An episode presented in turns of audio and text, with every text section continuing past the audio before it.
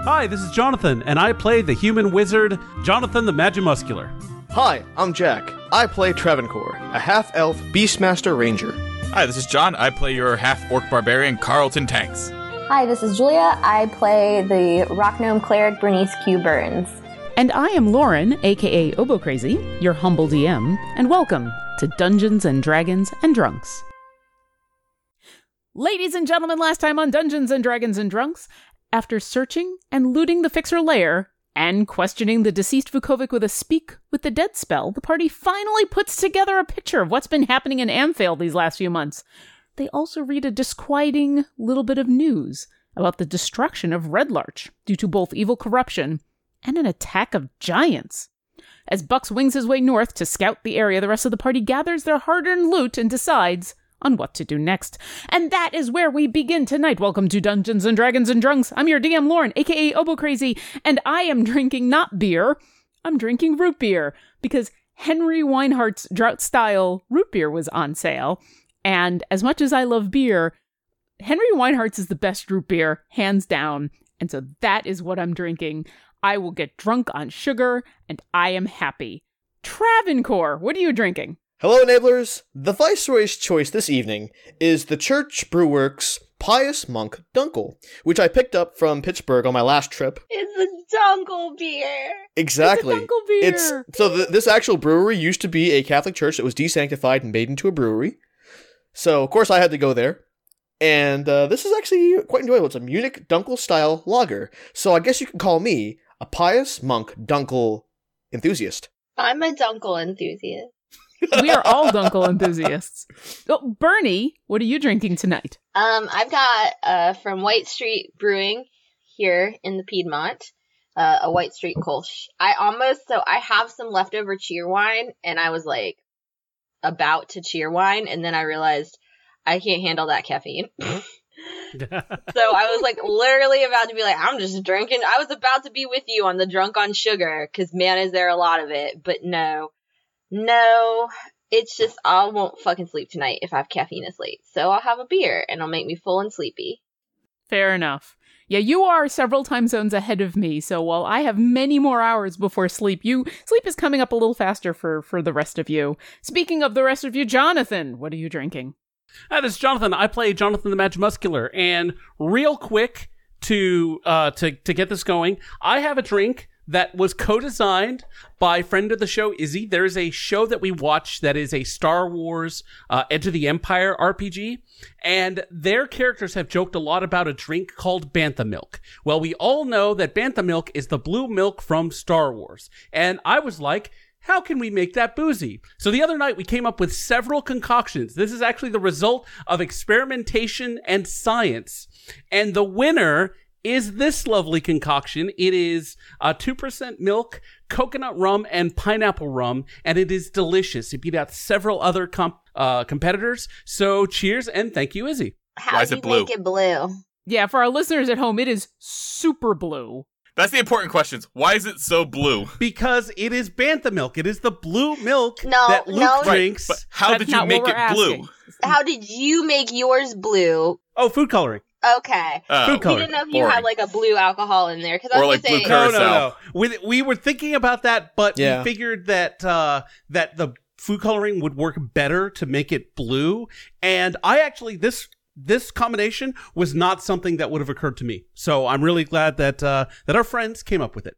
I I look forward to trying it, and and, and actually now that you mention it, the the milk would have needed something like food coloring because even just blue curacao wouldn't have been enough. Right. Carlton, what are you drinking? Carlton's choice tonight is a uh, golden monkey from the Victory Brewing Company, and it is delicious. And that is it. No special food coloring, no nothing, no fancy drink from some craft brew. I guess they are technically a craft brew, so yeah, there we go. It's delicious. Hey, listen, all that matters is that you enjoy it. That's and it's all. also like I think nine percent per bot. Like yeah, nine point five ABV. So like I can drink less and get more fucked up. Wow. Okay. Well, that being said, let's get right to it. The last time we played, you guys had just finished looting the lair of the fixers. You'd gathered most of your loot. Whatever you couldn't fit in your brand new bag of holding is now sitting kind of out in the living room ish area. And Jonathan sent Bucks out to go do some scouting, but he's probably not going to be back for many, many hours. What would you like to do? Uh, I suggest that we, since we have some time before we can long rest, and it is one of the things that we need to do, I suggest we take this here body of this here doppelganger, we march it upstairs, we call it impromptu town meeting, and we spill all the fucking tea. All the tea. Yes, I agree. All the tea. All we the tea. we we say we like we we tell whoever's in town, hey, go get the Amcarthras, go get the Celembers, go get the Eagle Shields, go get the Tufts, bring everyone. Question. And then and then we lay everything out. Question: Can we not spill the chai tea? Because I would love some for breakfast tomorrow. I would. Mm-hmm. Carl. Carlton, before before Bernie breaks her brain over your chai tea comment, roll a history check. All right, history check. Seventeen. You do seem to remember Mouser mentioning that there was a way to do like an all hands, all house meeting.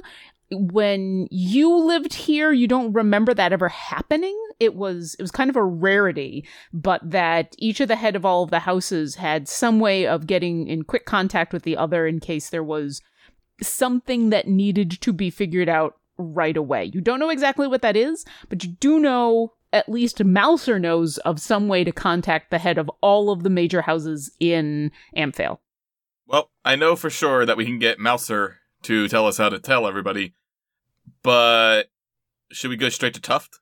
Okay, I don't want to drag this body all around town. Right. That's Let's what I'm saying. do The Eagle. Shields are on the outside of town. Well, why don't we do this? Since Carlton's fast, let's in one hour, I'm gonna bring this body up from this bar and stick it in the the middle of everything. So why doesn't Carlton you run to the Eagle Shields? Um, Bernie, how do you feel about riding to the Tufts? Do I? Do we like? Do they like me? I I don't know. Did they like her? You seem to have no problem chatting with Laros Tuff the last time you were there. Okay. Yes. Jonathan, I just want you to say out loud what you, to our listeners what you want us to do. The one thing you should never do. I want you to acknowledge it to our listeners, the enablers. What are we about to do? Not only are we about to split the party, we're about to split the party in every way possible because if Tra- I don't know, Travancore, do you do you feel like there's anywhere one you need to get specifically? Um. Well, I don't know. So That for there's total party fracture? well, if if uh if Malthor knows how to summon them, why don't we just send Tra- uh, Carlton to se- get Malthor to do it, and then ha- rather than splitting us all up individually? Yeah. Why are we going a million places? Because Bernie has a special message for the Tufts. She does. She's carrying the information about the side contract that uh, Amos and Carthra had. I don't. I am. They suck. Asok.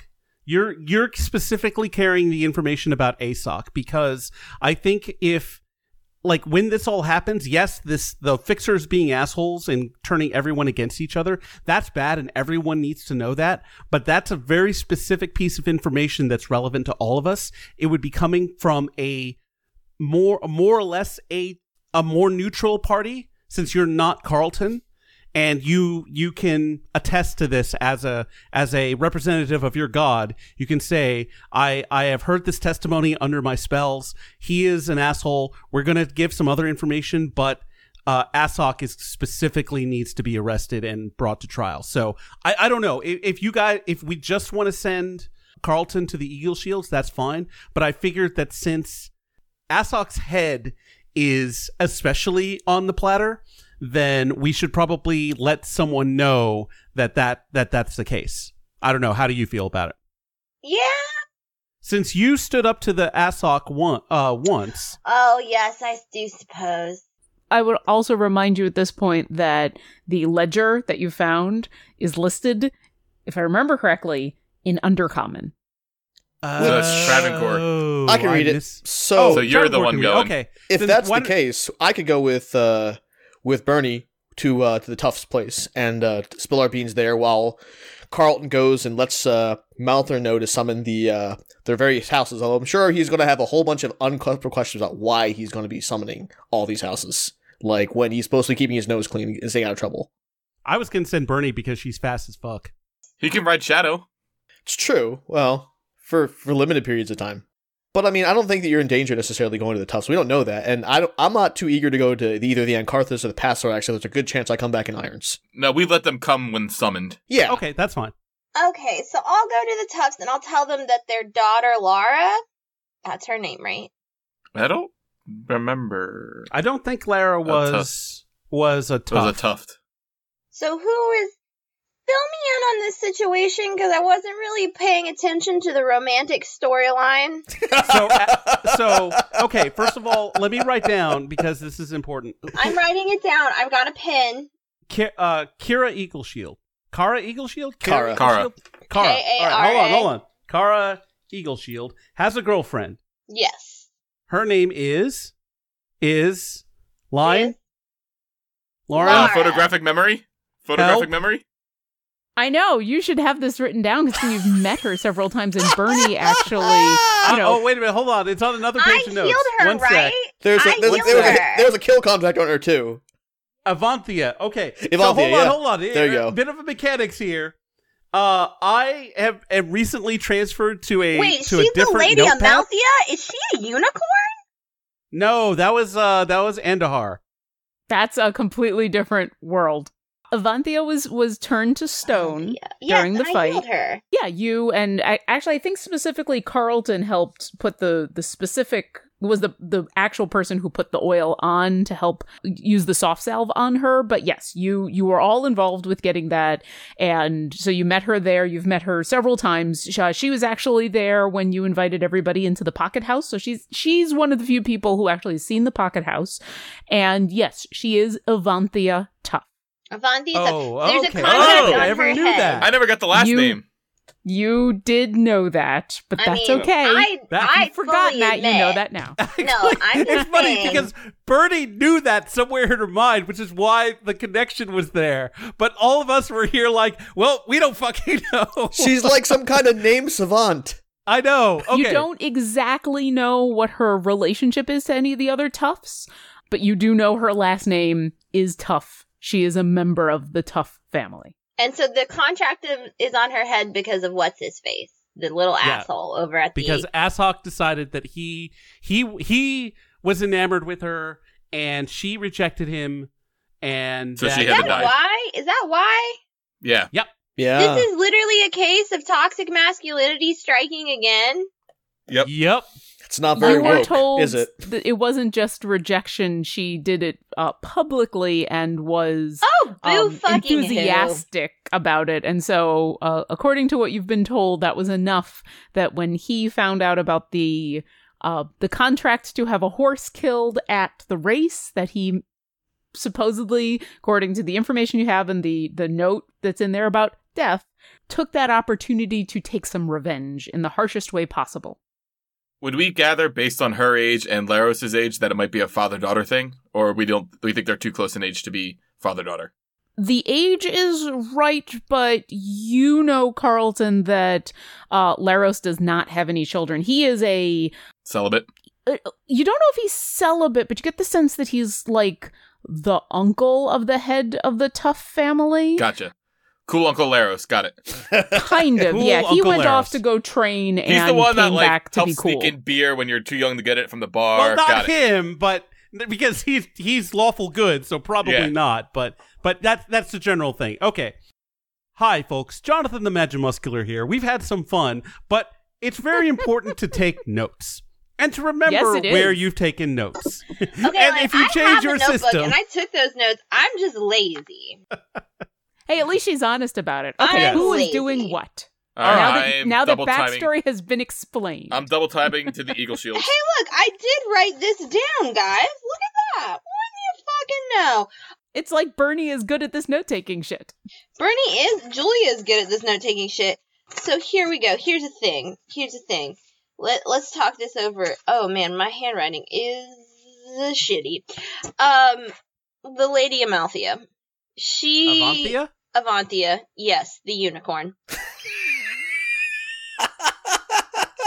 For all the people out there. okay, yes, yes, please. Schmendrick the magician wonders up.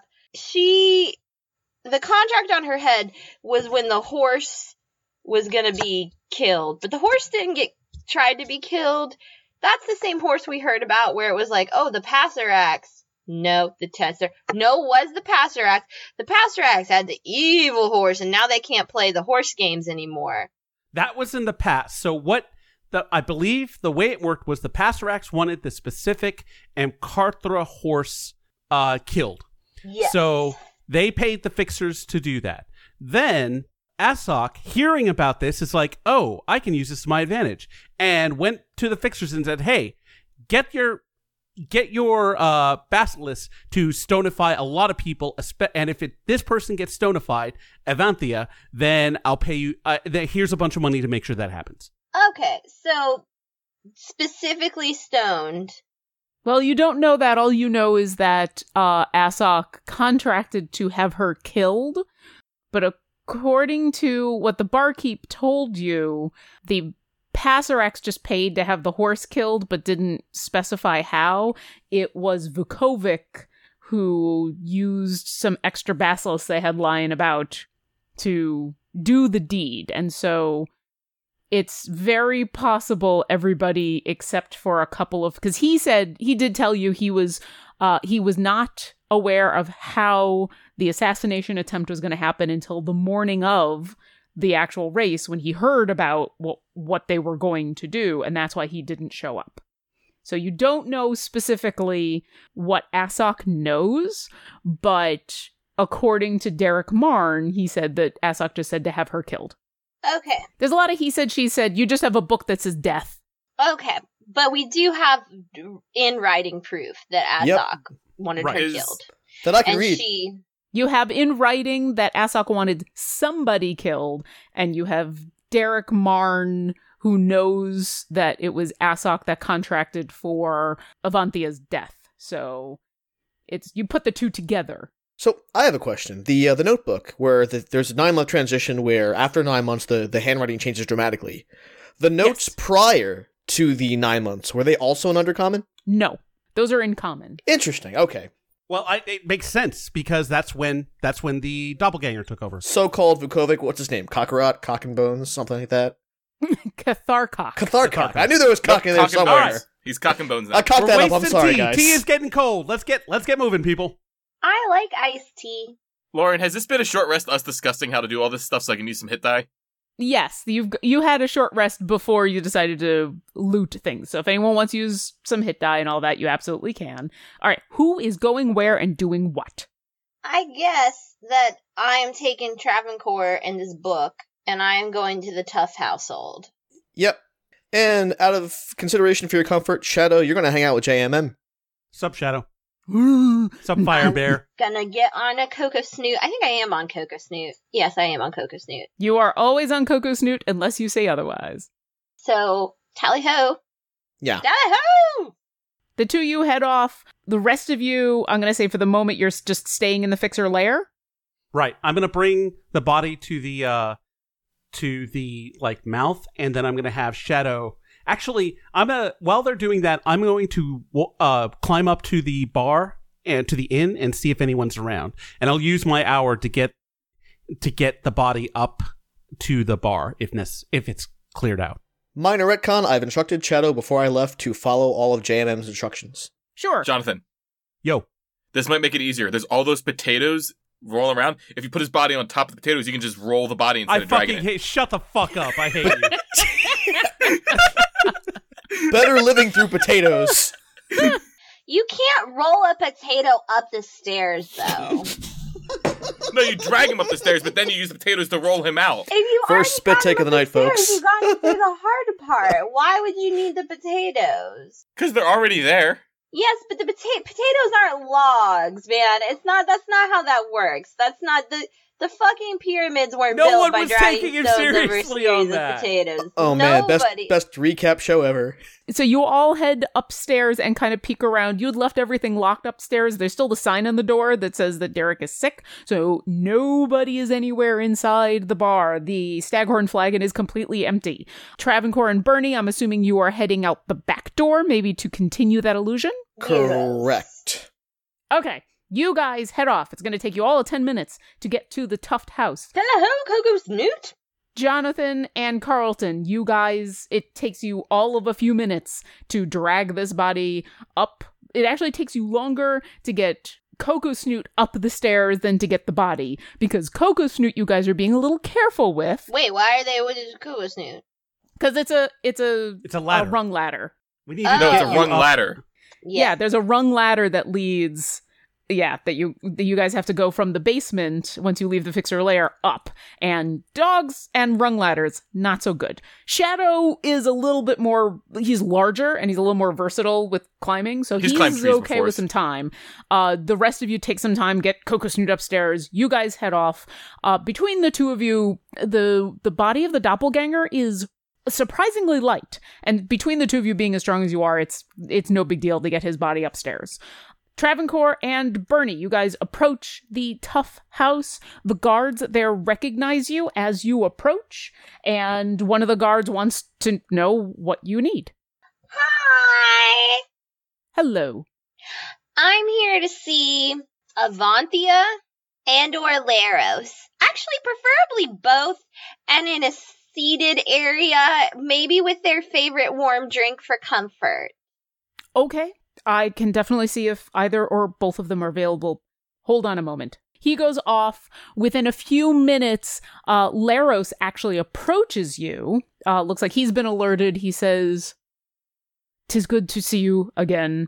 Please come inside. I hear you wanted to speak to Avanthia and I. They are they are seeing if they can find her. She went out riding today, but Oh. please come inside. And uh, he brings you on inside to the same sitting room that you guys had first chatted with him in, and you actually chatted with Derek. And he says, How can I be of assistance? we have a minor problem. Yes. It's not really so minor anymore in that it is dead. So that's good. Good news. Problem's dead. Where shall I start? Your friend who runs the fixers. What was his name? What was his name? Well, Derek was the contact. Oops. Derek was the contact. Derek's not dead. Derek's in a basement and currently not feeling very well. Vukovic. Vukovic wasn't Vukovic. Vukovic was a fun little alien style doppelganger that was pretending to be Vukovic, instigating all kinds of terrible things between the houses. So we need to call up all the houses on whatever secret rock you're using to do that. Um, we're gonna have to have a town meeting. This is like worse than when Jack Skellington disappeared. At this point, I open up the, the book that I have that shows uh, Vukovic's notes, and I sort of transition. I show Laros the transition from the common no- things to the undercommon, and I read him the relevant entries, uh, particularly the uh, the the death uh, order from A- Aslak from Aeon Carthra to, on Avanth- Avanthia. and he looks it over. It's obvious, and he turns to you and says, "Well, I, I don't read this this language. I'm not sure what it is, This but you." is undercommon, and I don't read it either. But my friend over here from far, far away land, real good at it. well, this is this is all very disturbing news. Um, I yes, I I can I can talk with the lord of the house, and we can have all of the major houses summoned fairly quickly. At, least whoever is available to to speak for those houses. It might take an hour or two to collect everybody. Did you? Usually, whoever calls the meeting, that is the house that hosts the meeting. Did you want to have that meeting here? There are extenuating circumstances that will become clear once we have the meeting that says that because all five houses are kind of involved, we should do it at Derek's uh, tavern. Yes, neutral ground's good. Okay, at the stag-horned flagon, then thy thy request can be honored, but it may, as I said, take two or so hours. And he stands up and he says, "Please wait one moment. I I must speak with Wenzel." And he leaves. And as you're sitting there, a few moments later, Avanthia comes on in, and she gives you guys a curtsy and says, I wave. Um, Hi. I'm sorry. I'm sorry I'm a bit late. I heard you wanted to speak to me about something. How about taking a seat? She sits and says, Is there something wrong? We discovered this book uh, in Vukovic's lair, except that Vukovic isn't Vukovic at all, but was replaced by an some sort of underdark doppelganger of some kind. And I open up the, uh, the Real book gross looking, man. to the relevant um transition. I show him her exactly what I showed Laros to the letter, the transition from common to undercommon, and then the death order. Okay, and she she kind of has the same uh, response Laros does. She doesn't read Undercommon. As you read this off, you see her pale a little bit, and then you see her get very angry. She says, "I knew when when I spurned him that day. I was warned, and and I knew." I knew I should have been more careful when I did, but I was so angry at his arrogance that I just I wasn't going to take his shit and i knew that as soon as as i did that that there was going to be consequences but i never would have i never would have thought that he would have become a murderer Oh, honey, welcome to the world. the the world is cruel but these are nobles who are supposed to know better Let me tell you a thing about men who believe they're special when they're really mediocre.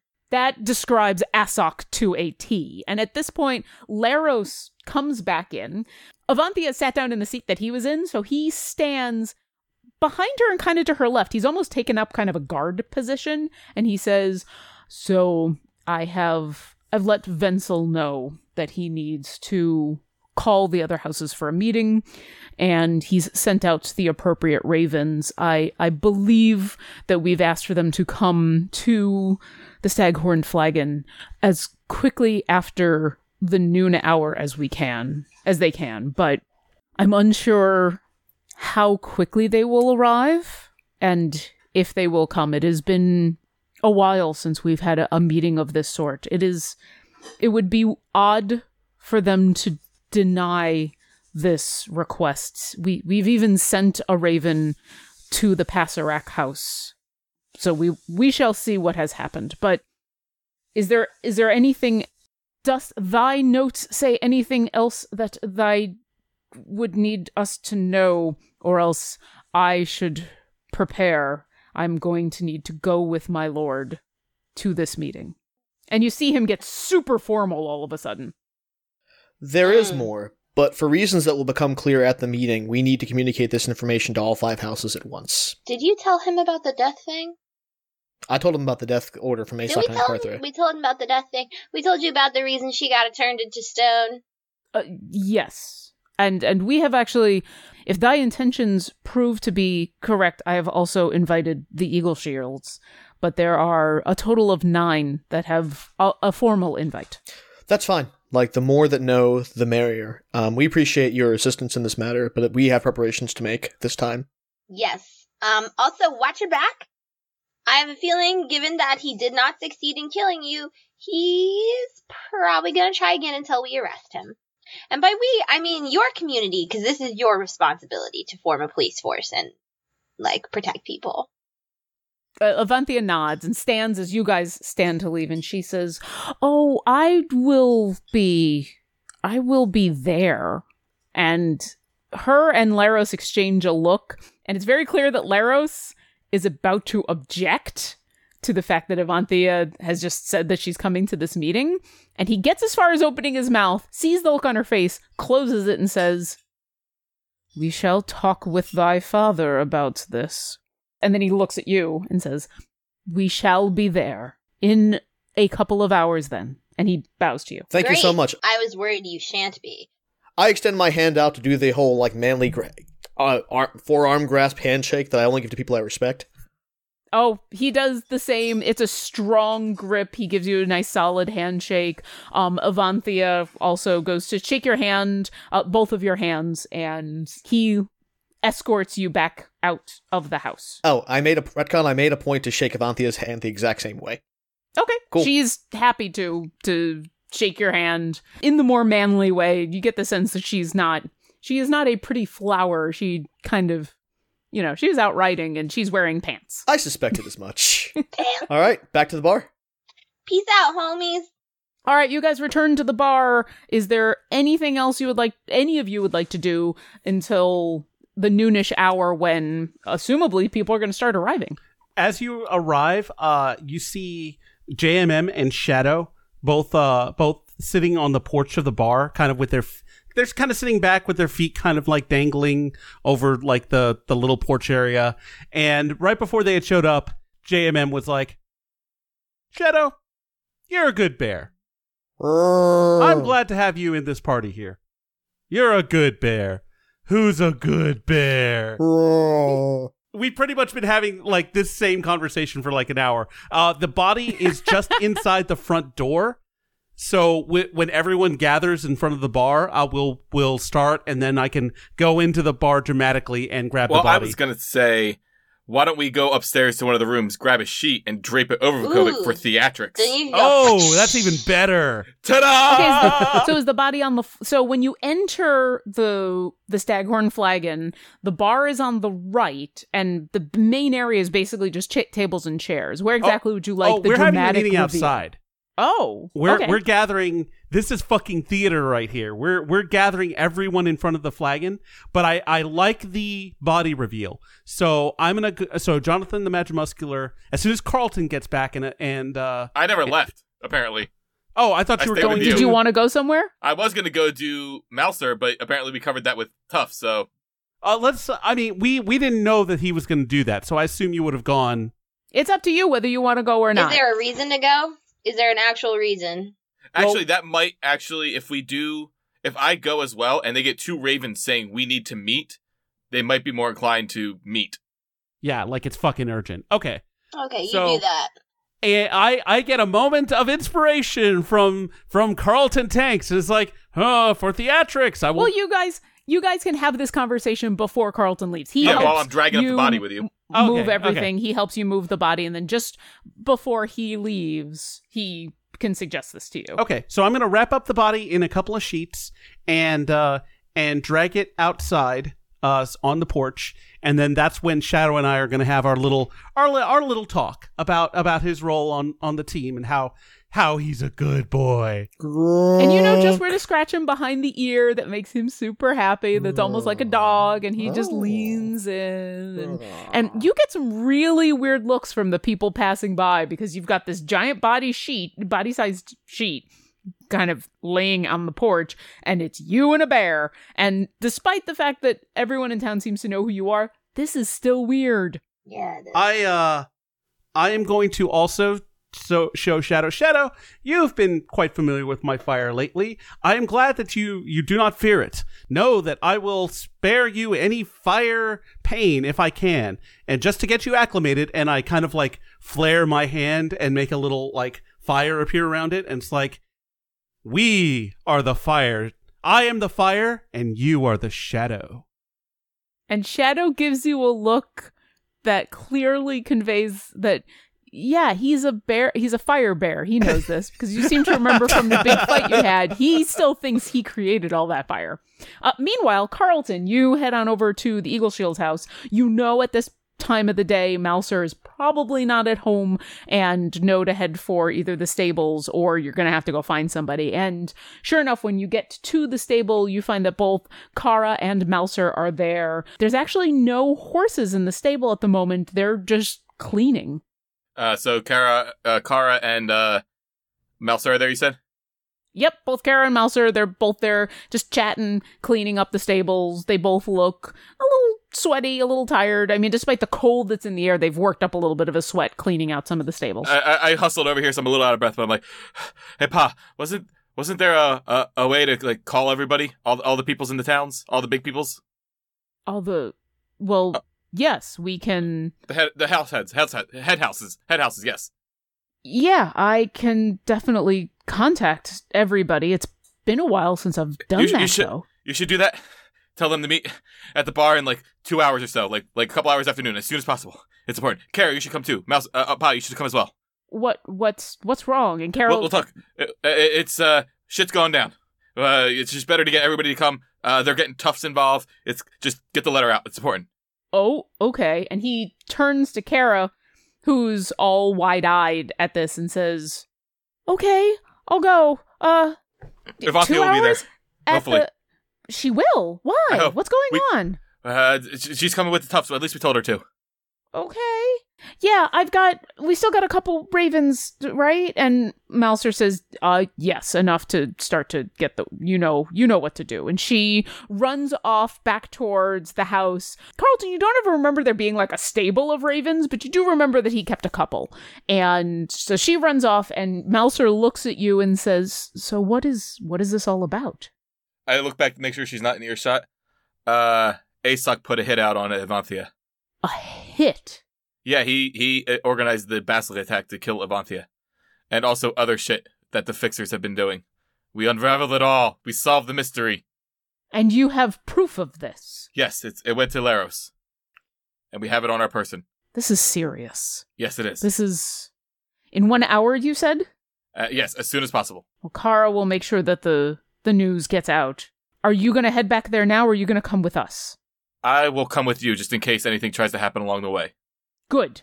And he motions you um, out of the stables back towards the house where he heads inside and he tells you to hold on a second. He heads upstairs. Moments later, Kara comes back looking for him and says, Well, uh, we only had a couple ravens, but I sent them out to a couple of the houses and told them to pass the word. So hopefully everybody will, will know about this pretty soon. Where'd Pa go? Uh, he he said he'll be right back. And he actually comes downstairs at that moment, and you notice that he is putting um, on a scabbard and is putting a sword into his uh, into that scabbard, and it's a weapon you haven't seen before. I give him a nice little. no- I give him a very uh affirmative nod, like, yeah. Kara sees this and said, "Pa, what's going on? Why why are you wearing that? What's what are you telling me?" And Mouser looks at her and says, "Get the horses and get your weapon." And unless there's something else you want to do, they're gonna. They obviously have their own horses. Uh, they're gonna grab three of them. Uh, one will be a, a large enough horse for you to ride on, Carlton, and they'll get on and come straight into town. So, despite oh, the fact that McHorseface, I love you. so all three of them come back. It's only taken you about 10 minutes to get there on foot. And between all of this discussion and everything, you guys are ride on back well before even Travancore and Bernie get there. Within the next hour, everybody is back. Uh, was there anything else you guys wanted to do before other people started to show up? Um, I, I'm No, I I don't rolled a perception check to see how stinky the body's gotten. I got 23. Okay. Uh, it's not so bad just yet. It's cold outside, so the the chill is helping keep the rigor mortis kind of from turning into rot. You, at this point, it's only been dead for like an hour, so there really isn't a stink. Yeah, but he probably shot himself when he died. you don't smell any shit, and you're not exactly sure uh, what exactly happens with doppelgangers when they die. Fair Jonathan. point. Yo. If I were Asok and Karthra, and Bay willing I never will be, the first thing I would say when hearing the evidence is that it's written in Undercommon. How can anyone know how to read it? Do we have a, an answer for that? Do we have a way to like either impart that knowledge and show to everyone beyond reasonable cast some sort of language spell that allows them to understand what it says on there? Don't we still have comprehend languages? I don't. I don't. I don't remember if we got a scroll of that or not, or whether it. I thought it was Bernie casting it. if we did, you better have copied that shit down. Yeah. The last time you remember having comprehend languages was when Sorio was hanging out with you guys. Uh oh. Yeah. she, she had comprehend lang- languages. So we're gonna have to hope that one of them has a translator of some kind or someone who can cast that that spell to understand what's on there. But we to di- we didn't have a scroll, right? We didn't have. We didn't get a scroll of comprehend languages. You would know. I. I Yes, yes, we did. okay. Yes, we did. No, No. Oh, I- sh- nice Hold try. on. I have. you I can't have just you can't doing it just here. say. Hold on. We'll. I'll pull up the thing real quick. Why Oh, don't wait, the I have an idea. of you? I have an idea. Yes. So Bernie has that uh, zone of truth spell, right? If she casts that on me while I'm reading it, then I can then I can verify that the translation is accurate. That's actually really smart. Mouser speaks up and says, "If we're summoning all the head of the houses, they will be bringing at least a couple of their their finest retainers or guards. That's only a few. The there won't be an army that's showing up." It would not surprise me if several of the houses do bring some of their spellcasters. There are not many in this town, but they they do have their own ways and if nobody else in town that comes to this meeting can can speak this language that you need then that can be arranged certainly there will be questions if no one else can verify what you are saying but having the written evidence would be good Okay.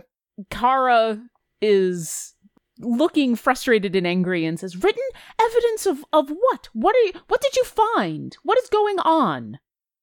Why don't since since we're here, let go ahead and give her a preview of what's about to happen. Uh, I guess I'll tell her because uh, she's family.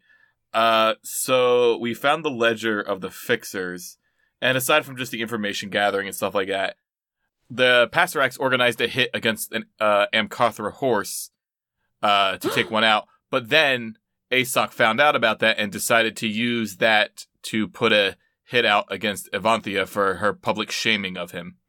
What? That's why the Basilisk thing happened. you see her wide-eyed and kind of freeze for a second. And then she very uh quickly glances down to where her father is holding his sword. And she has gotten armed herself. You see that she's actually got uh, two daggers at her side, which you've seen her use mostly in cleaning game. You've never seen her actually attack with these things, but you do know that she has some training. She's- and, she has and some finesse with it. yeah, she's. You don't think she'd be that deadly in a fight from what you've seen, but that was a couple years ago. So she glances down at her father's sword, and you see her put a hand on a dagger, and she says, He would do that just because of a little humiliation.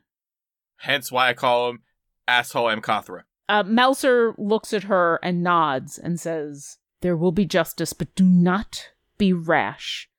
If if he shows up, then we may be able to have words with him alone. But The Tufts will be showing up as well, and they're we told them about this since they are pretty much the guard. Don't interfere and make it. Don't muddle it up until because everybody has right to due process. As much as I want to slice his head off, also, if he is in town, Cedric will be there, and it is more important that we convince him of of the truth of all of this because to just take revenge on Asok would just incite violence between all of the houses, especially if it is us. But trust me, and he also holds on to his sword and says, I have come prepared to do what is necessary. One thing to to keep in mind uh, as well is that one of the houses, either the Pastorax because they put out the contract on the Ancarthur horse in the first place, or Asok himself, may attempt to get this ledger. Uh, I have no problem. I, we need to we need to get everyone on our side, but it's also very possible that that some motherfuckers might try and and get the ledger, either destroy it or take it for themselves. So all all of us here need to be on their their utmost guard, is what Jonathan the Magimuscular thinks, and he flexes. And uh, Travancore, you have the ledger right now, correct? The le- the ledger and the letter, correct? I had the ledger. I'm, let me see if I had the letter as well. I'm pretty sure that I do. I do. you also found a, 'Cause a I read- letter. yeah, yeah, Yeah. I had both. Is there anything else you guys want to discuss? Um, are we amenable to putting the, the ledger and the letter in the the the bottomless bag as a security precaution? Would that help? The bag of Ooh. holding? Uh Yes. sure. I I Hold on. I like that. um, Jonathan the Magimuscular wants to think wi- with his knowledge of ba- of a bag of holding. Is there any shenanigans that someone could do to the bag that would like empty its contents or destroy it or lose the connection to the pocket dimension? so you had examined this thing and you'd done a, a roll from before. So you're pretty familiar with bags of holding. You do know, in general, you can just turn them upside down and it'll empty all the contents. That's how that's how bags of holding get emptied before they get turned over to somebody else. Because normally, in order to remove something from the bag, you put your hand in there and you think about the thing that you're reaching for, and that's what. As long as it's in the bag, you grab it. You can just open up the flap, turn it over, and everything will fall out as far as other shenanigans, there's there's a couple of very arcane and and I mean arcane is in the uh, difficult to do ways of destroying a bag. And you do know that putting other ways of getting into pocket dimensions into the bag or putting the bag in other ways of getting into and it's not like pocket dimension like your pocket house. That's like that's a whole other dimension. We're talking about like portable dimensions like if you knew how to do uh, if you had the haversack handy hole or other things like that. You need to be careful about putting let's say a portable hole inside of a bag of holding but otherwise there's not really much that can be done Jonathan, do you relay this about the information between the like portable holes and bags of holding? Sure, I would. I don't think I would hold that to myself, and I would probably bring it up in this thought. Where does our pocket house fall into that?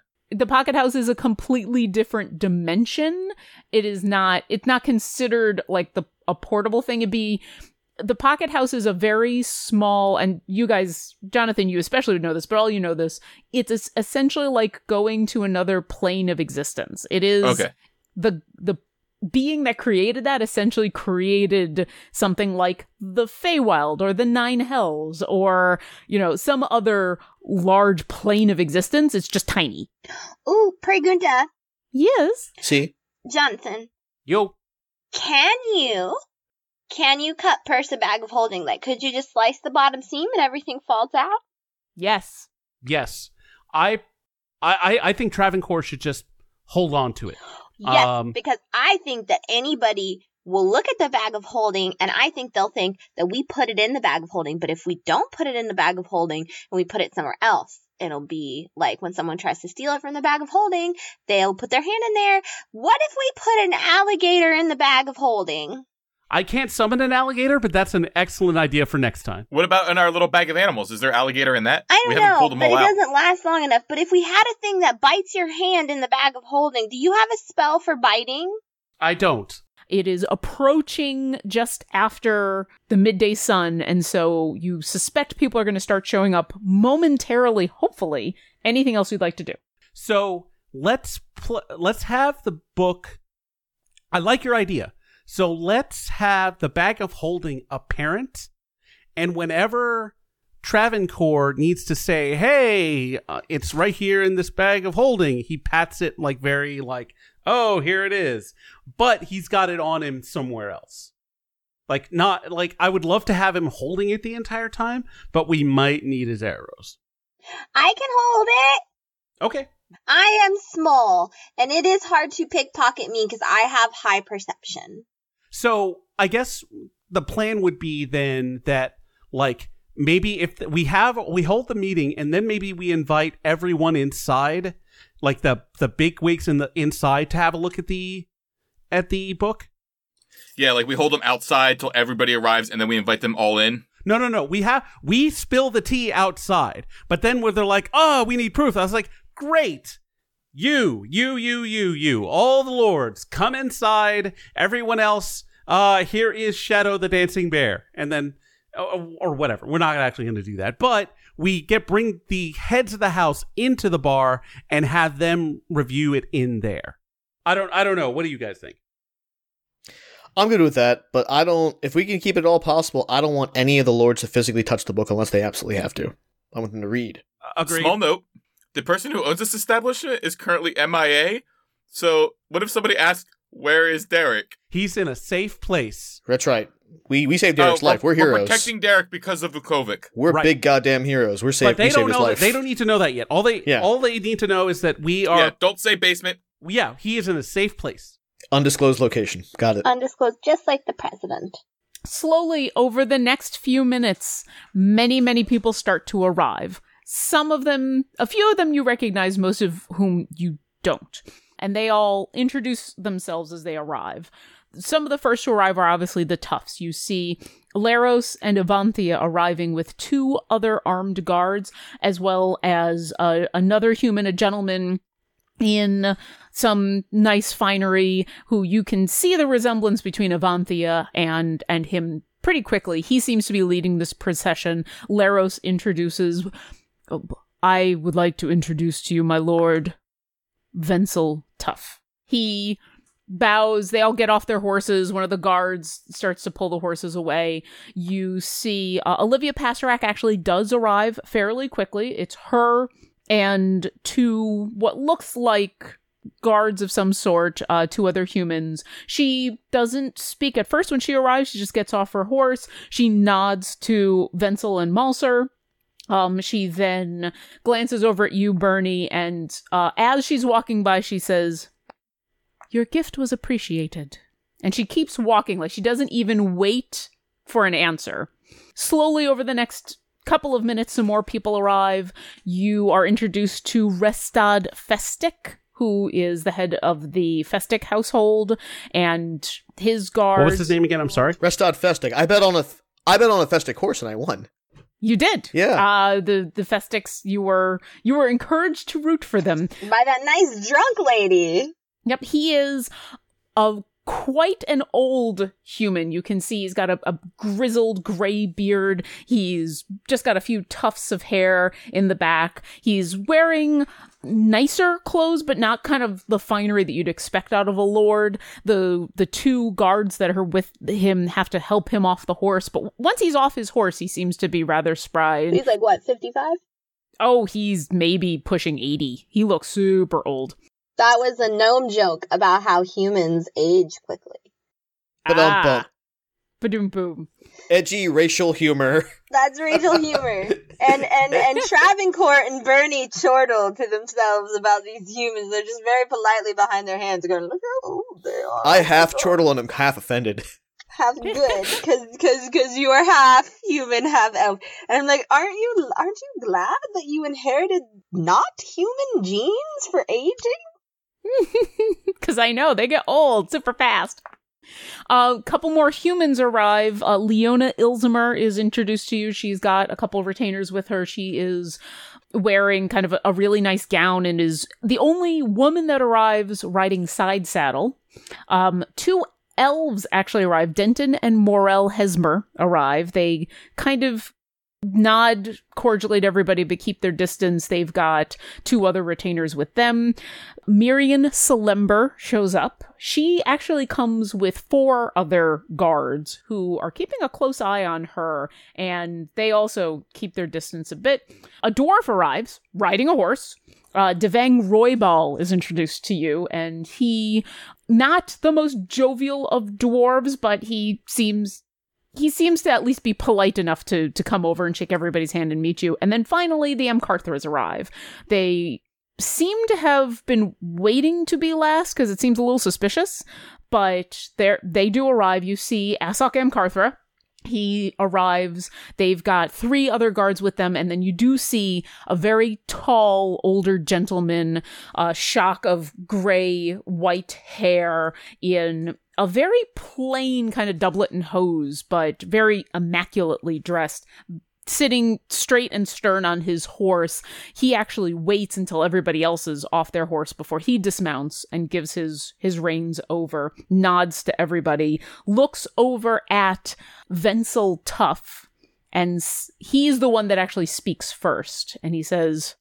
So I can see that everybody is here. We have come to your summons. What is it that is so urgent that you would you would use the ravens? We haven't used the ravens in years. Hail and well met, everybody. Couple Hi. of people kind of give you a hmm. Hi, everybody. Jonathan the Match Muscular here. How you doing? Sorry. Hi, this is me, Um, at this point, Mouser Eagle Shield, he kind of he- sees the two of you speak up and he gives you looks and he says, My friends and, and fellow lords and ladies, these are friends of my family and friends of my family for many years. They have uncovered some information about the fixers that I think you should all listen to.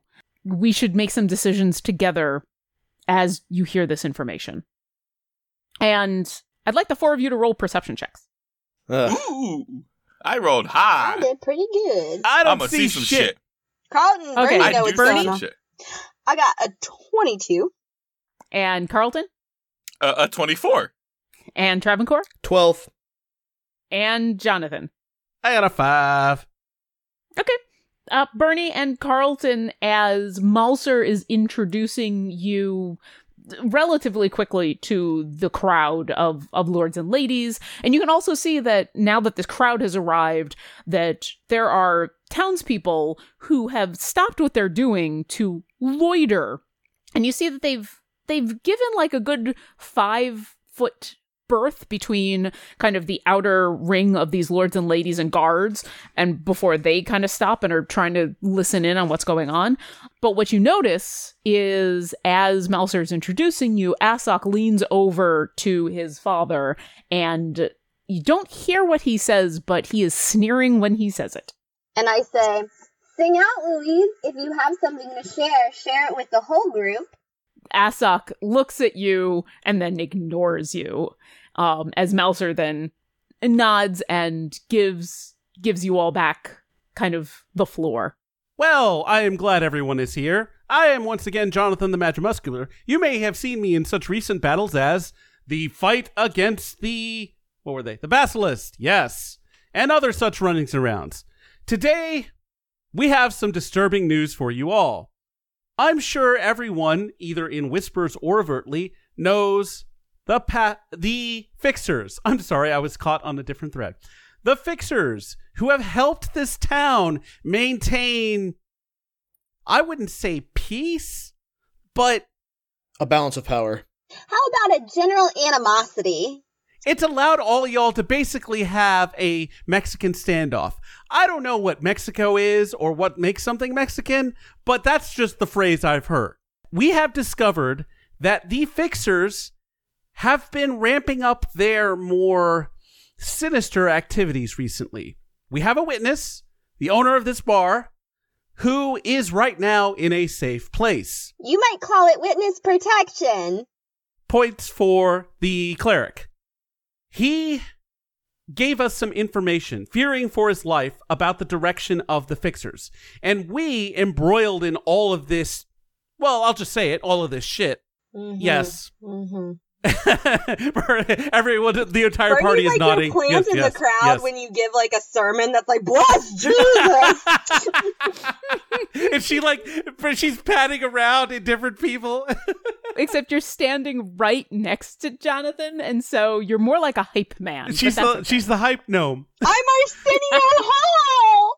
To this end, we ventured to the fixer's lair and found horrors beyond your imagination. Nails Snails and traps and things.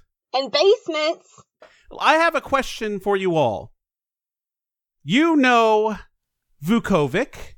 He takes her money at races, does he not? And I'm waiting for like a, a positive reaction from the crowd. Uh, roll an insight check. Bernie's a charlatan. She should be able to like hype him. Can I roll a hype check? Not just yet. I'll let you roll a performance check in a little bit, but so far he's just been vamping. Um, well, I'm glad that that was just insight and not anything else because that is not that high. Can Bernie Let's roll an insight. insight check to see if her friend's failing or flailing or succeeding? Uh, seven. Sure, Bernie. I'll say since you're in, at, if any of you would like to roll an insight, but Sure. you're not necessarily. Bernie got an 18. Okay, so- She's a great hype man. Uh, I got a 22 for insight. Damn, I also got a 22. High fives. Boom. Okay, Jonathan, you are so focused on your words that it's hard to read the crowd. Most of these people you don't know, you've never met, you've never seen, and you're just you're just trying to make sure that you're as accurate as possible. Bernie, you're scanning the crowd. You're looking to see how people are reacting as he mentions the fixers to a varying degree, but mostly not reacting too much. You can see some of the the houses raise an eyebrow, cock their head a little bit. Not a ton of of surprise or anything. Travancore and Carlton, you guys find yourself focusing on a few of the houses trying to, to pick out specific things. Carlton, you are obviously foca- focusing on the Amkarthras. Asok in general, you, you find yourself every time you look in that direction, like Fuck that guy. eye contact with Asok and the two of you just like staring contest. And until there's something that I will actually cut off my eyelids to beat him every time if I have to. is how so I feel far, Then I'll have to magic those fucking eyelids back on your face because this has happened before. So far there hasn't been a true contest because as you lock eyes and kind of sneer at each other something else draws both of your attention away and there hasn't been a true like fight you kind of contest just yet. But you do notice Asok responds more Cedric is completely impassive. He is he is practically wood. Asok fidgets a little bit when you mention when Jonathan mentions the, the fixers. Travancore you are at first you're kind of watching the Hesmers because they're the only other elves here.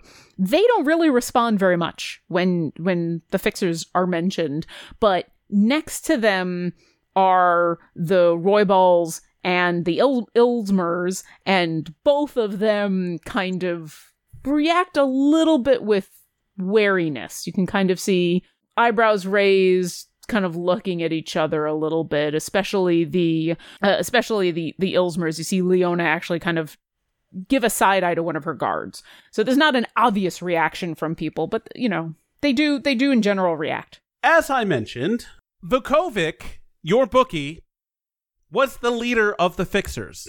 And I say was in several meanings.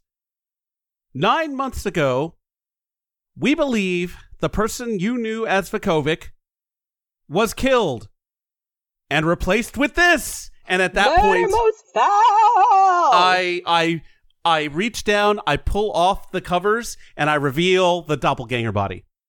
Okay. Uh, this definitely gets a reaction from pretty much everybody in the crowd. Everything from gasps to surprise to a couple of people leaning in. Now back up.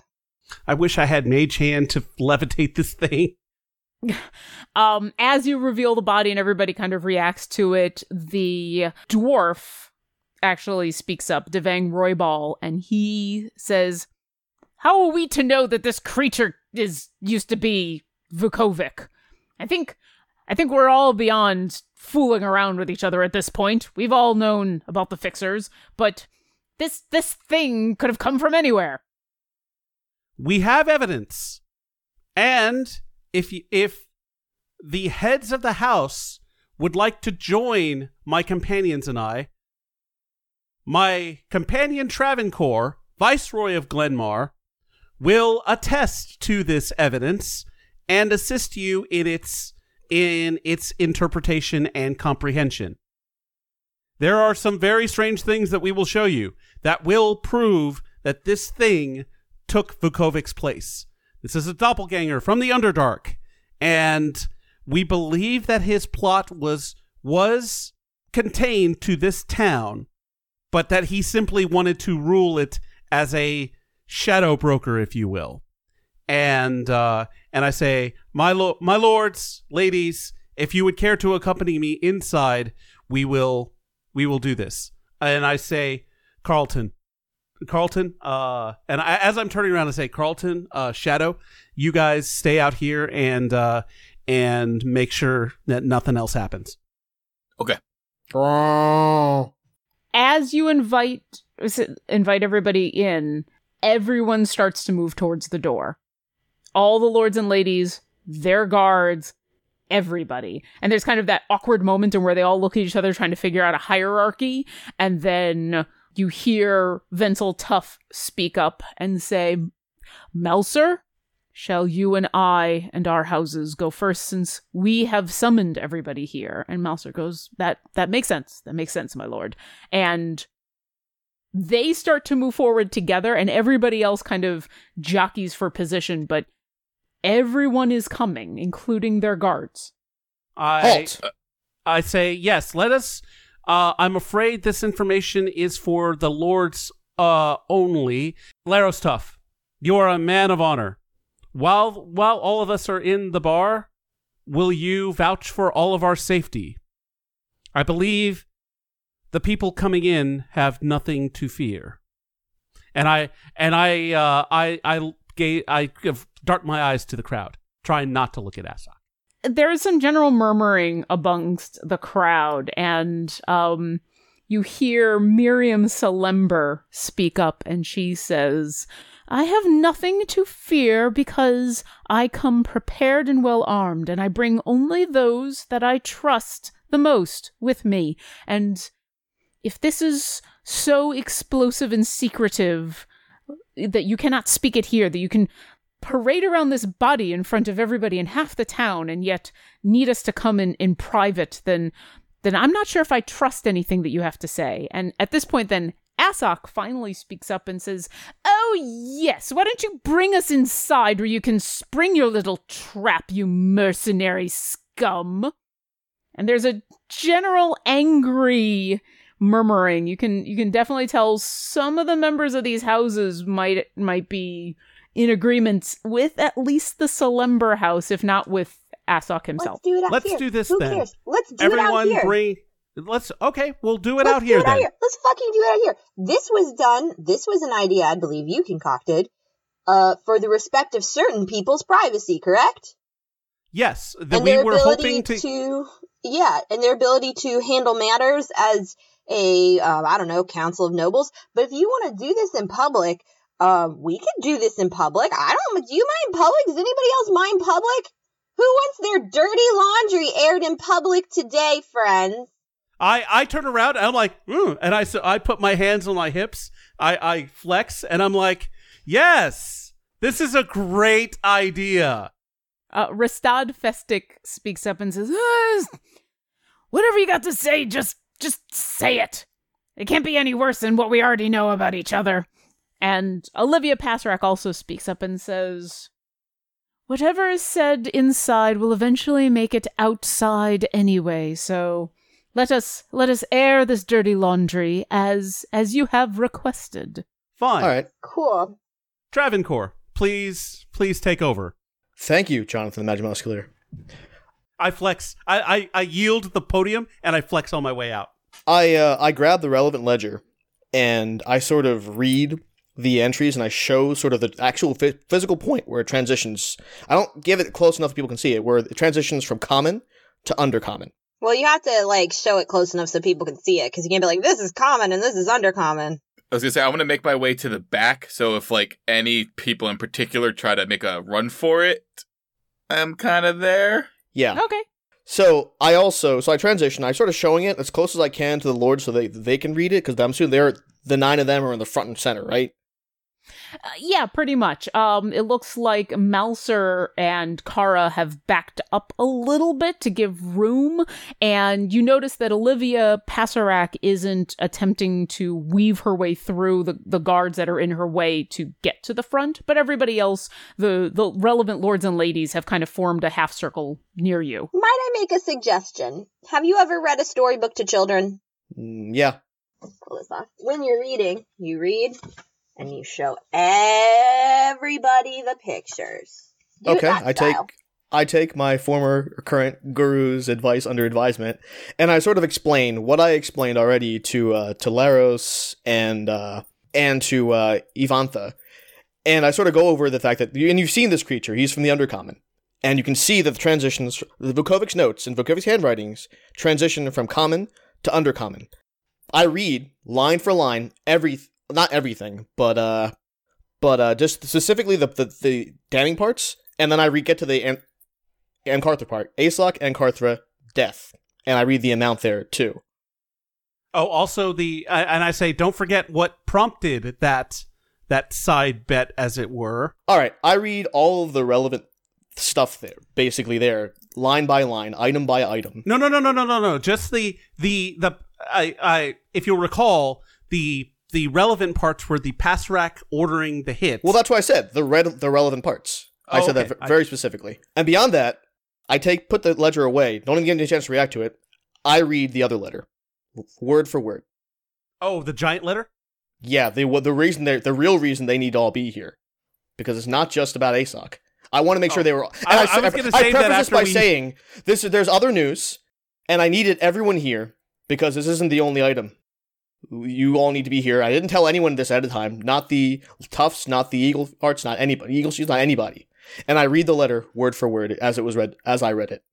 And Jonathan, the Magic Muscular, is kind of he has stepped back. He has he has yielded the podium and you know done the Toastmaster and, and shook and shook uh, Travancore's hand when he when he took it. So, but then as he's like come back, he's looking, and if anyone tries to grab the book, he's going to cast hold person on him. No one tries to grab the book, but definitely as you're reading through this, and especially when you get to the part where it lists off several of the houses asking for death, there's there's some shocked and appalled gasps in the crowd. There's it looks like some of the houses are, are trying to be calm and cool about this kind of thing. As you get to the to the Amkarthra part of it, um, Asok gets super red in the face. You don't notice anything from Cedric. He continues to kind of be a, a a block of wood, and then you finish the the entries and then finish the letter and step back. And after the murmuring dies down, Asok yells out. And he says, "And how are we supposed to believe any of this? You've got a body and you've got some paperwork. We can't even read that. It's it's in scribbles and disgusting handwriting." I find it hard to believe that of the nine lords there isn't one among you that has somebody in the ret- in the retainer who can read Undercommon.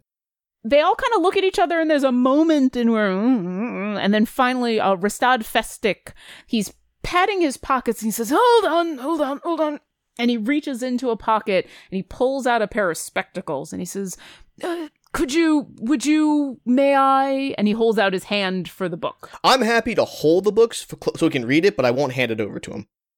Okay, as you walk on over, he he goes to take the book. You don't let go. He gives you a, a curious look and then just he doesn't try to take it from you, but he takes the book just to angle it so that he can look at it. He kind of angles the spectacles a little bit. And while he's doing this, uh Travancore, you can actually roll an arcana check, please. Oh boy, I that's just a that's just a roll. Nothing I know, fancy there. Oh, So I rolled a natural uh, one. Okay. That's okay. You're Uh. impressed as he flips to the part where it switches from common to undercommon and he peers through the spectacles and starts to read. And he doesn't read out loud, but you can you can see his mouth moving and he's forming the words and he kind of flips ahead and he finds the relevant parts that you've been pointing out and he says, "Well, yes." And he he let he doesn't actually hand the book back to you as much as he kind of lets go in your direction so that you can take it from him. He takes the spectacles off and as he's wiping them on his his shirt he says, "Well, I can't vouch for the veracity of the book." As far as where it came from, but I can verify that it in Undercommon it says everything that he had said.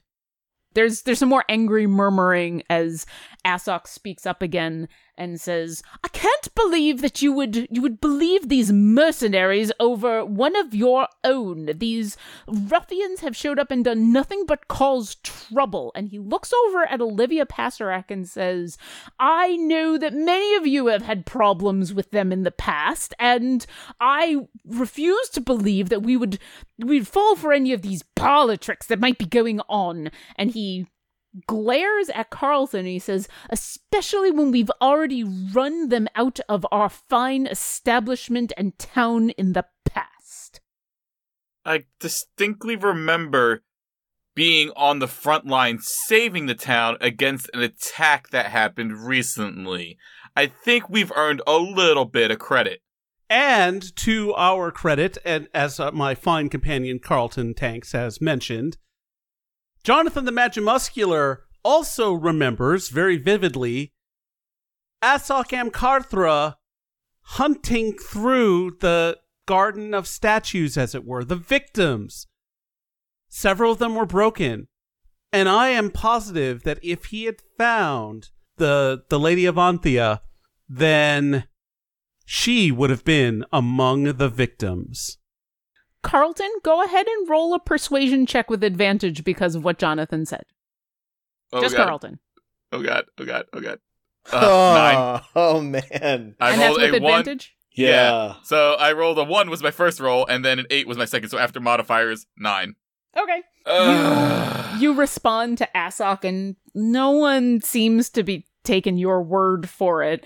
Uh, Jonathan, you you make these these claims. Venzel Tough straightens a little bit and says, "Laros, is this true?" And Laros nods and says, Yes, my lord. The accusations of Asok against Athok Carthra are as true as I have beheld, and certainly when we arrived at the behest of Kara Eagleshield to defend these fair citizens while they were in the state that they were, the Amkarthra house was suspiciously present, and while I did not see anything with my own eyes, I do believe that their intent was ill. We also have a a representative of the Church of Bay here who was also threatened by the Amkarthras during the delivery of her service and assistance to these victims. And I jump up onto a chair so everyone can see me because I'm small. And I say, Small. So small. folks, you got trouble right here in This is your one and only warning. If you music man me, I will expect you to sing like a bard. No, because you know what he didn't will do? accompany. The man accompany. uh, didn't sing. He did some very nice rhyming that I wouldn't call rapping, but he did not sing because that was the point of the music man. He had no musical talent. Folks, you have trouble right here in, well, this isn't in your horse city, and it's well, the capital P, and that rhymes with T, and that stands for trolls. They're coming down the highway. But before we even deal with that, your other problem also also rhymes with P, and that is toxic masculinity. I present to you Asok Amkarthra. He is a mediocre man.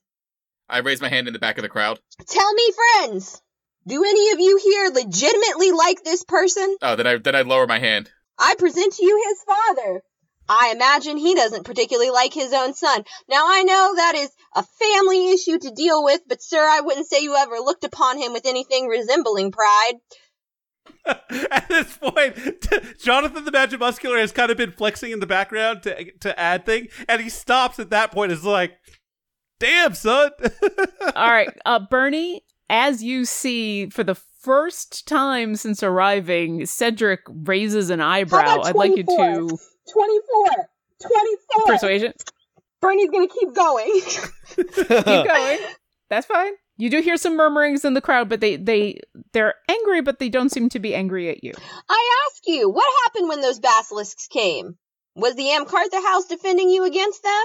Who went out into the woods and got the ingredients we needed to save the fine citizens, including some members of your own houses, from being turned to stone? Now, we could have saved them all. We have a wonderful, wonderful potions master in this town. I, her name is Kayla. Kyla. Kyla. Her name is Kyla. Kyla. And Kyla blessed us with a potion that would save every single, every single citizen turned to stone. Now, what did we find when we returned from the woods? Did we find your beloved friends and family members intact in their stone form? No, we did not. We found them damaged. Some of them crumbled. And who did we find with your friends and family members? We found Asok Amkarthra. Now, yes, Asok Amkarthra was spurned. Can you blame her? Any woman with half a bit of good sense would say no to this man. And that's okay. You just move on, son. You just move on. I swear there is someone out there for you. You may never find her because she might not exist, but there is someone out there for you. oh god. Miss Bernie. One moment, my child. One moment. Okay. When we were attempting to stop the damages, he tried to harm us. He tried to lay hands and sword on a child of God. What motivation could he possibly have to resist a truthful conversation and start a fight other than the fact that he knew he had been caught out? You have heard from one of your own that this man took out a hit. You have seen the body of the doppelganger from the Underdark. What more? What more do you need I almost to want know? to make you roll a religion check at this point, just because you preaching. But as you finish this, uh, and Carlton, you you get to ask your question. I would like you to roll a persuasion check. I, I want Bernie to roll a persuasion check. Carlton, while she's doing that, what did you want to say? I want to say, Miss Bernie, Miss Bernie, the good Lord Bay has been very kind to me, and if the lords allow it, don't you have a way for all of us to speak truthfully?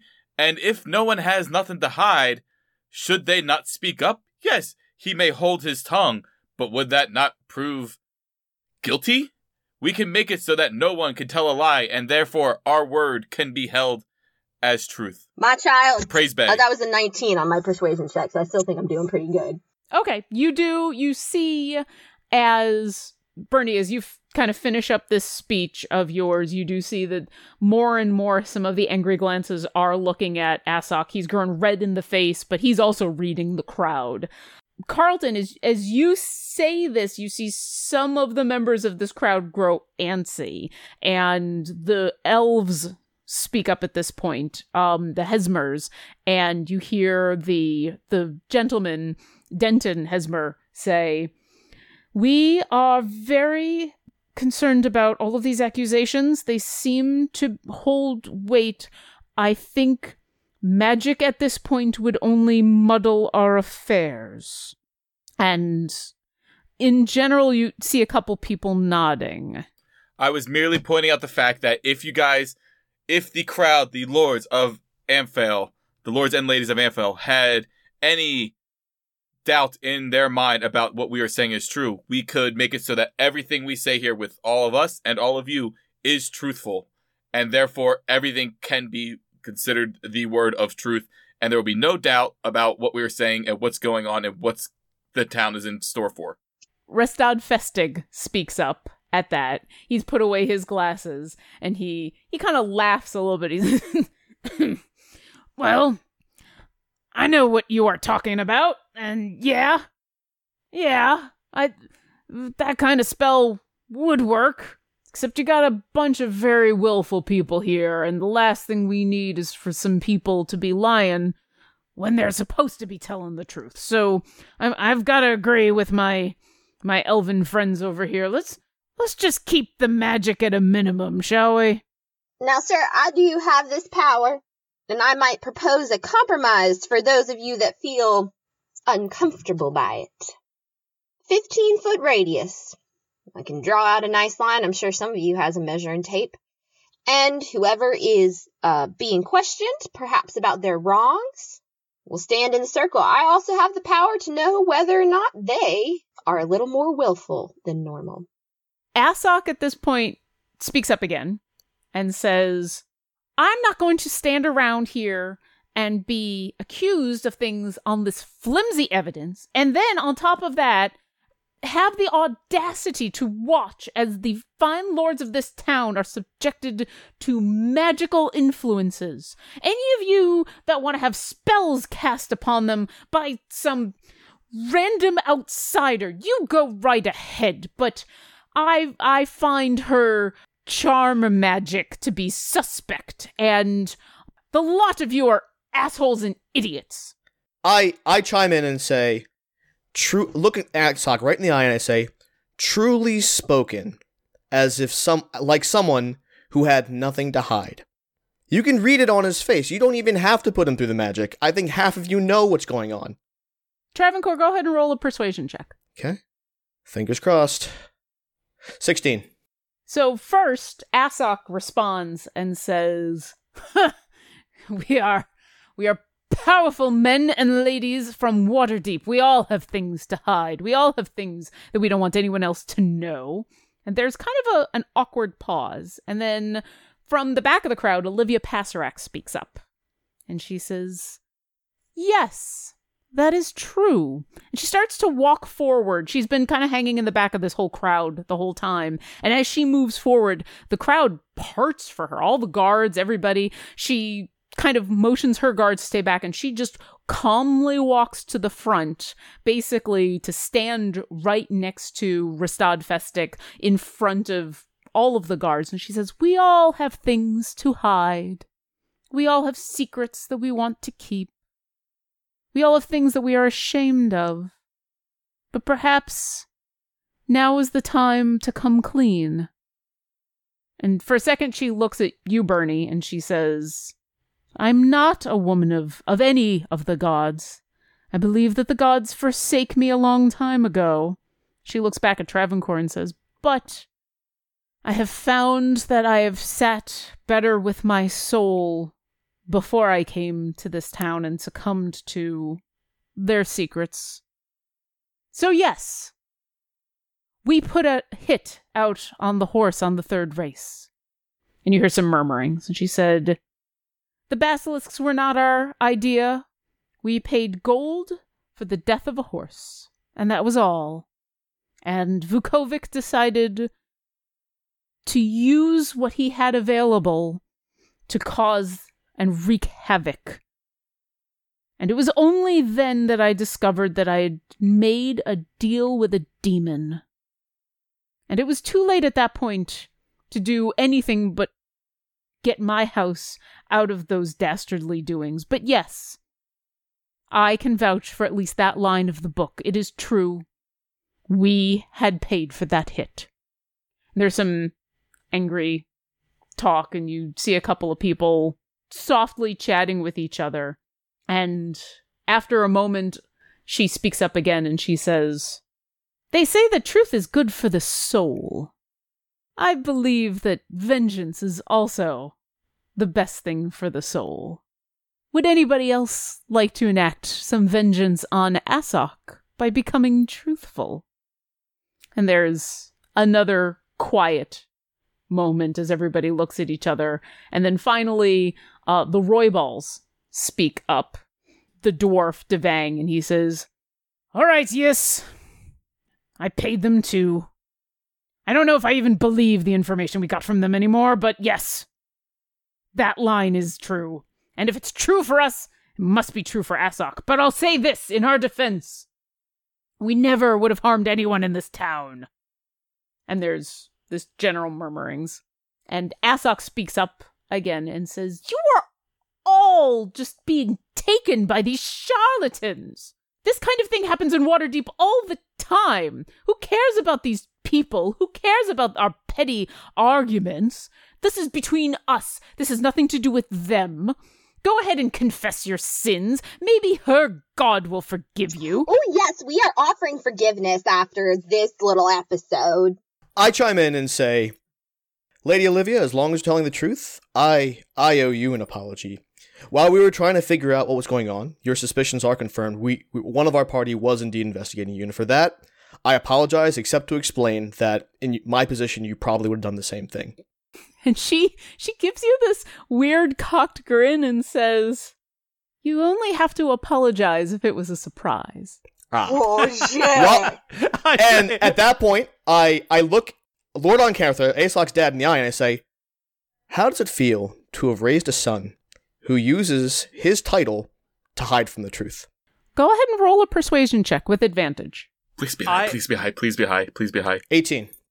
So for the first, there's like this quiet when you when you call forth your noble heritage. There is this silence that comes over everybody, including some of the townspeople have now gathered. It's basically this this group of nobles and their guards, and then like this weird five foot space of emptiness. That Carlton, you're kind of there, like. You got there to kind of keep an eye on everybody, especially Asok, and now you're basically like the one person in this five foot space between the people who've been summoned and like 45 townspeople have all shown up at all this yelling of all these major houses. But everybody goes dead silent at this. And Cedric looks at Asok, looks at you, looks at everybody, and for the first time he speaks and he says, The Lady Olivia is correct. There is only apology needed when it is a surprise. And he looks at Asok and he says, I've had my suspicions about you, Asok. To hear them confirmed in such a public way is sad, but not surprising. You might say pride is not the word you're looking for. He kind of ignores you for a second and he says, I had hoped they were exaggerated based on the rumors I had heard from the other houses, but this is evidence that is too great to bear. And Asok goes, he'd been like red and angry, and his eyes are bulging. And at these words, he goes pale. And he says, Father, must we have this? And Cedric holds up a hand and says, There are consequences for these actions. There are consequences to being a lord of Waterdeep. There are consequences to failing the people you are a lord over. And until this day, I'd believed that your petty squabbles and small minor inconveniences at least had only been amongst members of some of the other houses who could defend themselves. But to hear that you put townspeople in danger, that you would let your emotions overcome your ability to rule and protect these people because anyone we are lord over are in our charge. That is a crime that is unworthy of a lord. And so you are not one anymore. You are no longer an M. Carthra.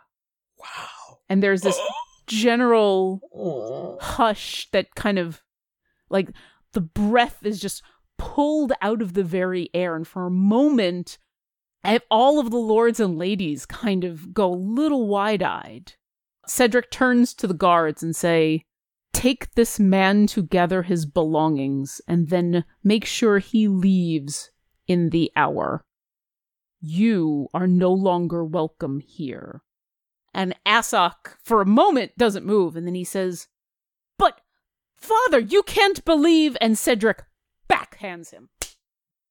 I am no longer your father. I am your lord. And you will refer to me as sir, and then you will leave. Or I will make sure that there are harsher consequences than this. And the two guards kind of they pause for a second and then walk up to take Asok. And he shakes one of them off and turns to one and one and says, I've paid you well. You will listen to me. You will and uh Cedric punches him. And yeah, punches him hard. And Asok goes down onto the ground and says, If you speak one more word, I will cut out your tongue so it is your last. Take him to get his things and get him out of my sight. And the guards pick him up. You can see Asok now, blood dripping out of one corner of his mouth, eyes still kind of wide. They kind of drag him off. They don't even grab the horses. They're just gonna they start to walk off. Uh Carlton Asok does manage to make eye contact with you and glare at you, though he doesn't oh, say I'm anything. fucking ear to ear smiling. He doesn't say anything, but he does he does glare at you as he's dragged off. Cedric turns back and bows to the crowd and says, It is no surprise to anyone here that I've suspected that person had been doing some deeds in the Amkarthra name that I was not proud of. And perhaps I had hoped that by taking some responsibility he would gain some maturity, and it is it is sad to know that I am wrong. I will be bequeathing my title and my estate to my second born, and I will leave it to the houses here to decide on what else must be done. But if you will excuse me, my wife must be told she has lost a son. And he bows, and he gets onto his horse, and Um, kind of I try this to flag him down before he leaves. Uh, my lord Amkarthra, if I may. I know now may not be the, and I, I like the entire time he's been doing his speech about like disowning his son. I've been trying to think of the words in my head because I'm not the most wordsy type person. Mhm. Uh, and I say to him, You do catch him on his horse as he starts to leave, like, and he does stop. I say, "Milord lord I may not have another. Ch- I know it's not the best time, but I may not have another chance to have audience with you. I hope that past indiscretions can be forgiven and that we may start a new leaf, as we have both want the best interest of the people at heart. And I apologize for any past indiscretions against your house, and I hope to move forward. Roll a persuasion check. All right. Persuasion, that's charisma. Oh, thank God. 19. Ah, that was. It took a long time for that fucking number to It appear. did. Because sometimes the dice know about uh, dramatic timing. When you first start to talk and like try to stop him, you get the sense that he wants to just keep going, that he wants to just leave. And he glances at you as you start to speak and then stops. And you're not sure if he recognizes you or not. You've never actually met this man. You've only really encountered his other, you've only heard of him and maybe seen him. But he stops and he listens to you and he says, Forgiveness is something that I cannot give, but I have transgressions in my own family to be concerned about. You have no need to be concerned with me. And he spurns his horse and he leaves. And there's a moment of awkward silence as all of that happens. And then uh, Rastad Festic begins to laugh. And he's got this kind of old wheezy.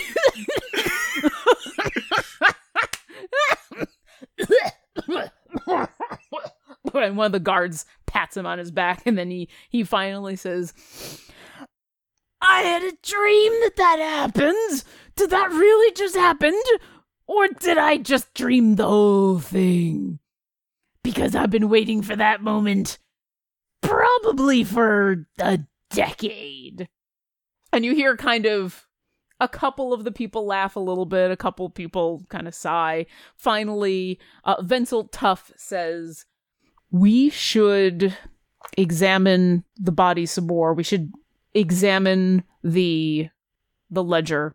We should definitely be concerned about what's going on with these these giants in Red Larch.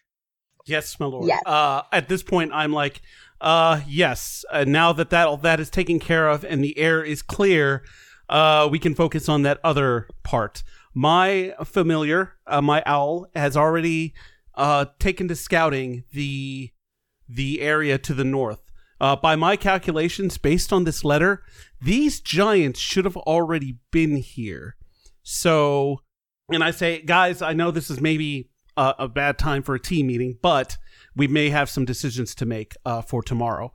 Uh, the since the giants are not here, we should go find them. They're already they're out in the direction of the crypt garden anyway, and it seems like the root cause of at least that deal is whatever's going on in the crypt garden.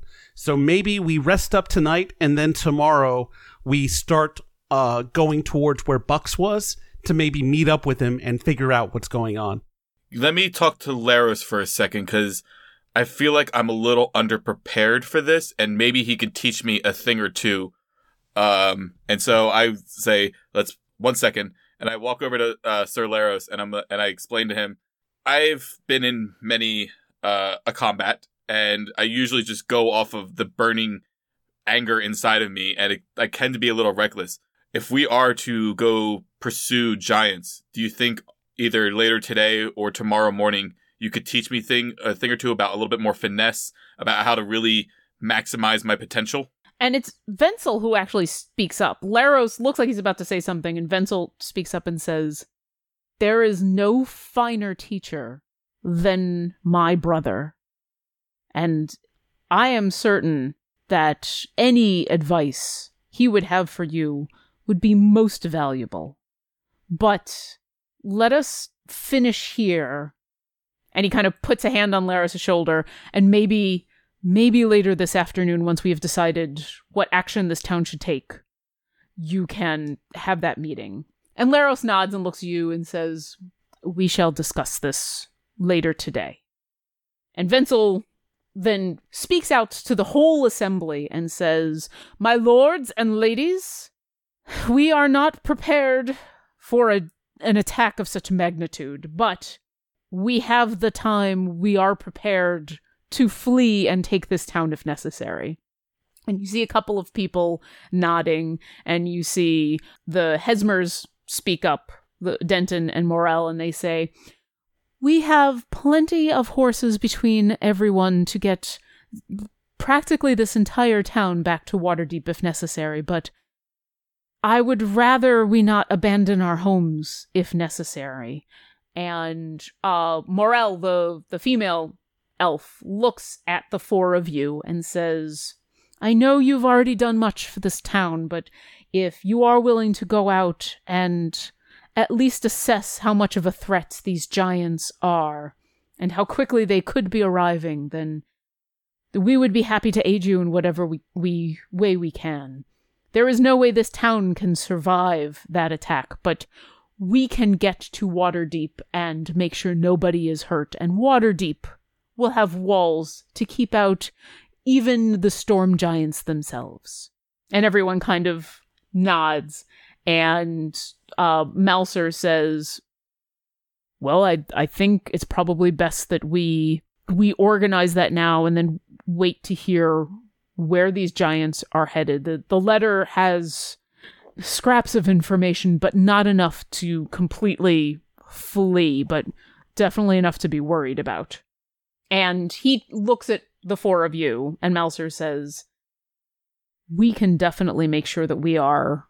we organize and make sure this town is prepared for whatever we ha- we need to do. I I think your time is best doing scouting, but be careful. Giants are nothing to tangle with. There have not been giants in in this area for and he thinks for a second and then he looks over at Rastad, Festic, and he says, "My lord, how when is the last time giants entered the Dessarin Valley?"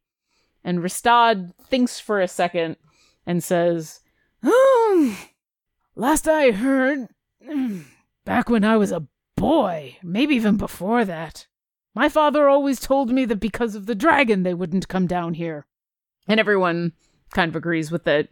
And Venzel says, Let's examine the fixer layer. Let us dispose of this body. Let's make sure the information in that ledger and that letter are copied down and distributed so that everybody has a copy of this and, and let us begin our preparations unless someone else wants to say anything it, it kind of feels like the meeting is kind of ending and people are either uncomfortably looking to leave after that whole disownment thing or like antsy to get back to their house I say thank you. I say to the crowd, thank you for joining us, and uh, best of luck tomorrow. And I go around. Conversions, Conversions. We're doing conversions. Oh, uh, see, see our uh, our cleric if you if you wish to join the Church of Bay, and I go to uh, I kind of like bring over uh, Travancore, and I'm like, if they want to start on on copying stuff, why don't you oversee? Uh, that way, the book never leaves our our chain of uh, what's it called? Chain of you custody. have- that's Custody. chain of Chain I'm fine with that. Chain of Oh, custody. Rastad Festic. I bet on one of your horses at the race, the last race I was at, and I won some money. I wanted to to let you know. Oh, yes! Ah, she's a fine nag, isn't she? I'm sorry the rest of the race didn't end up Yeah, so well, it's but I'm glad you won some money. The craziest thing, like this lady, um, she was how do I say this delicately? In, in the throes of inebriate, she was very enthusiastic about the Festic House. well, you know, we do make some pretty good wine. Not as good as our horses, but our wine is Uh, pretty good at, too. at, at the wine at the wine bit, uh, Jonathan the Magimuscular, his ears pick up, and he's like, "Lord Festic, I, I would love to to to at some point sample some of your wine." And uh, I don't see his specs, do I? His X-ray specs. Uh no, he so he's put them into his pocket, but as kind of dispersal happens, um some of the people are asked to go in to see the actual fixer layer, some people are going to examine the body. Travancore, you kind of set yourself up with the book so that people can take notes or copy things down as you do. And Festic actually he pulls out the specs again, puts them on, and and starts dictating to one of his guards some of the notes out of the book, and then some of the, the notes out of the lettered, j- just so that I've got my own copy. My my memory isn't what it used to be, you know. Hey, understandable. Uh, so I get a 27 on my uh, Arcana check. But before I get to those results, I did want to. If I, I would say, well, if anyone wants to go to the fixer layer, uh, I will take you down there because I know where the traps are. Okay, so you you take a quick look at, at his specs as he puts them on.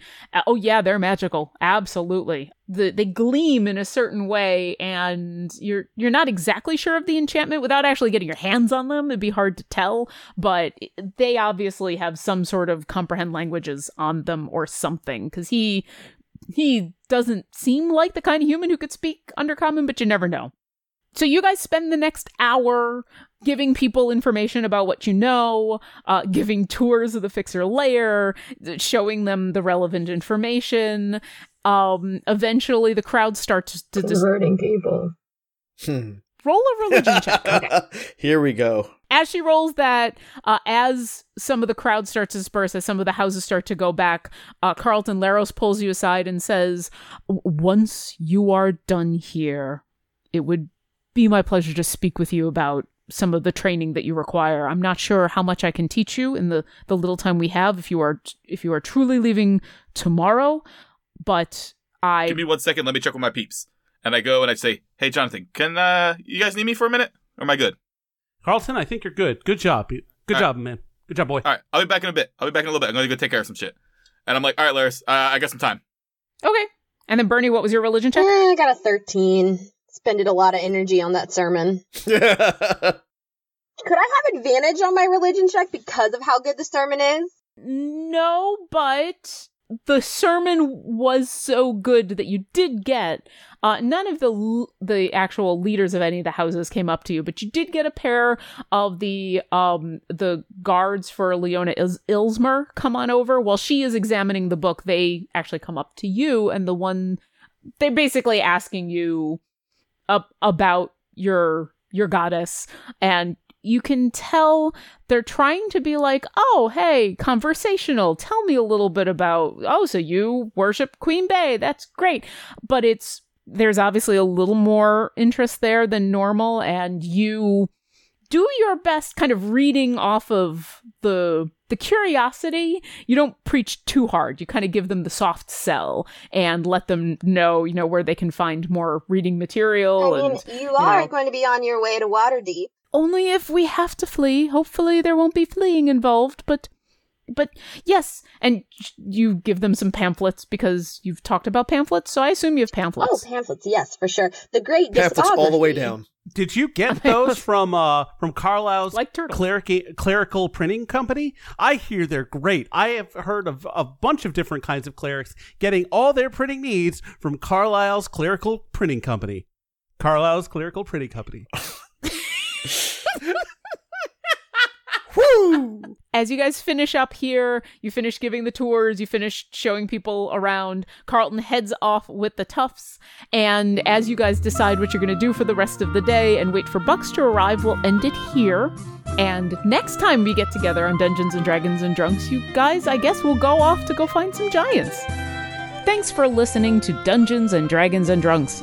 Follow us on Twitter at Dungeon Drunks or www.libshark.com.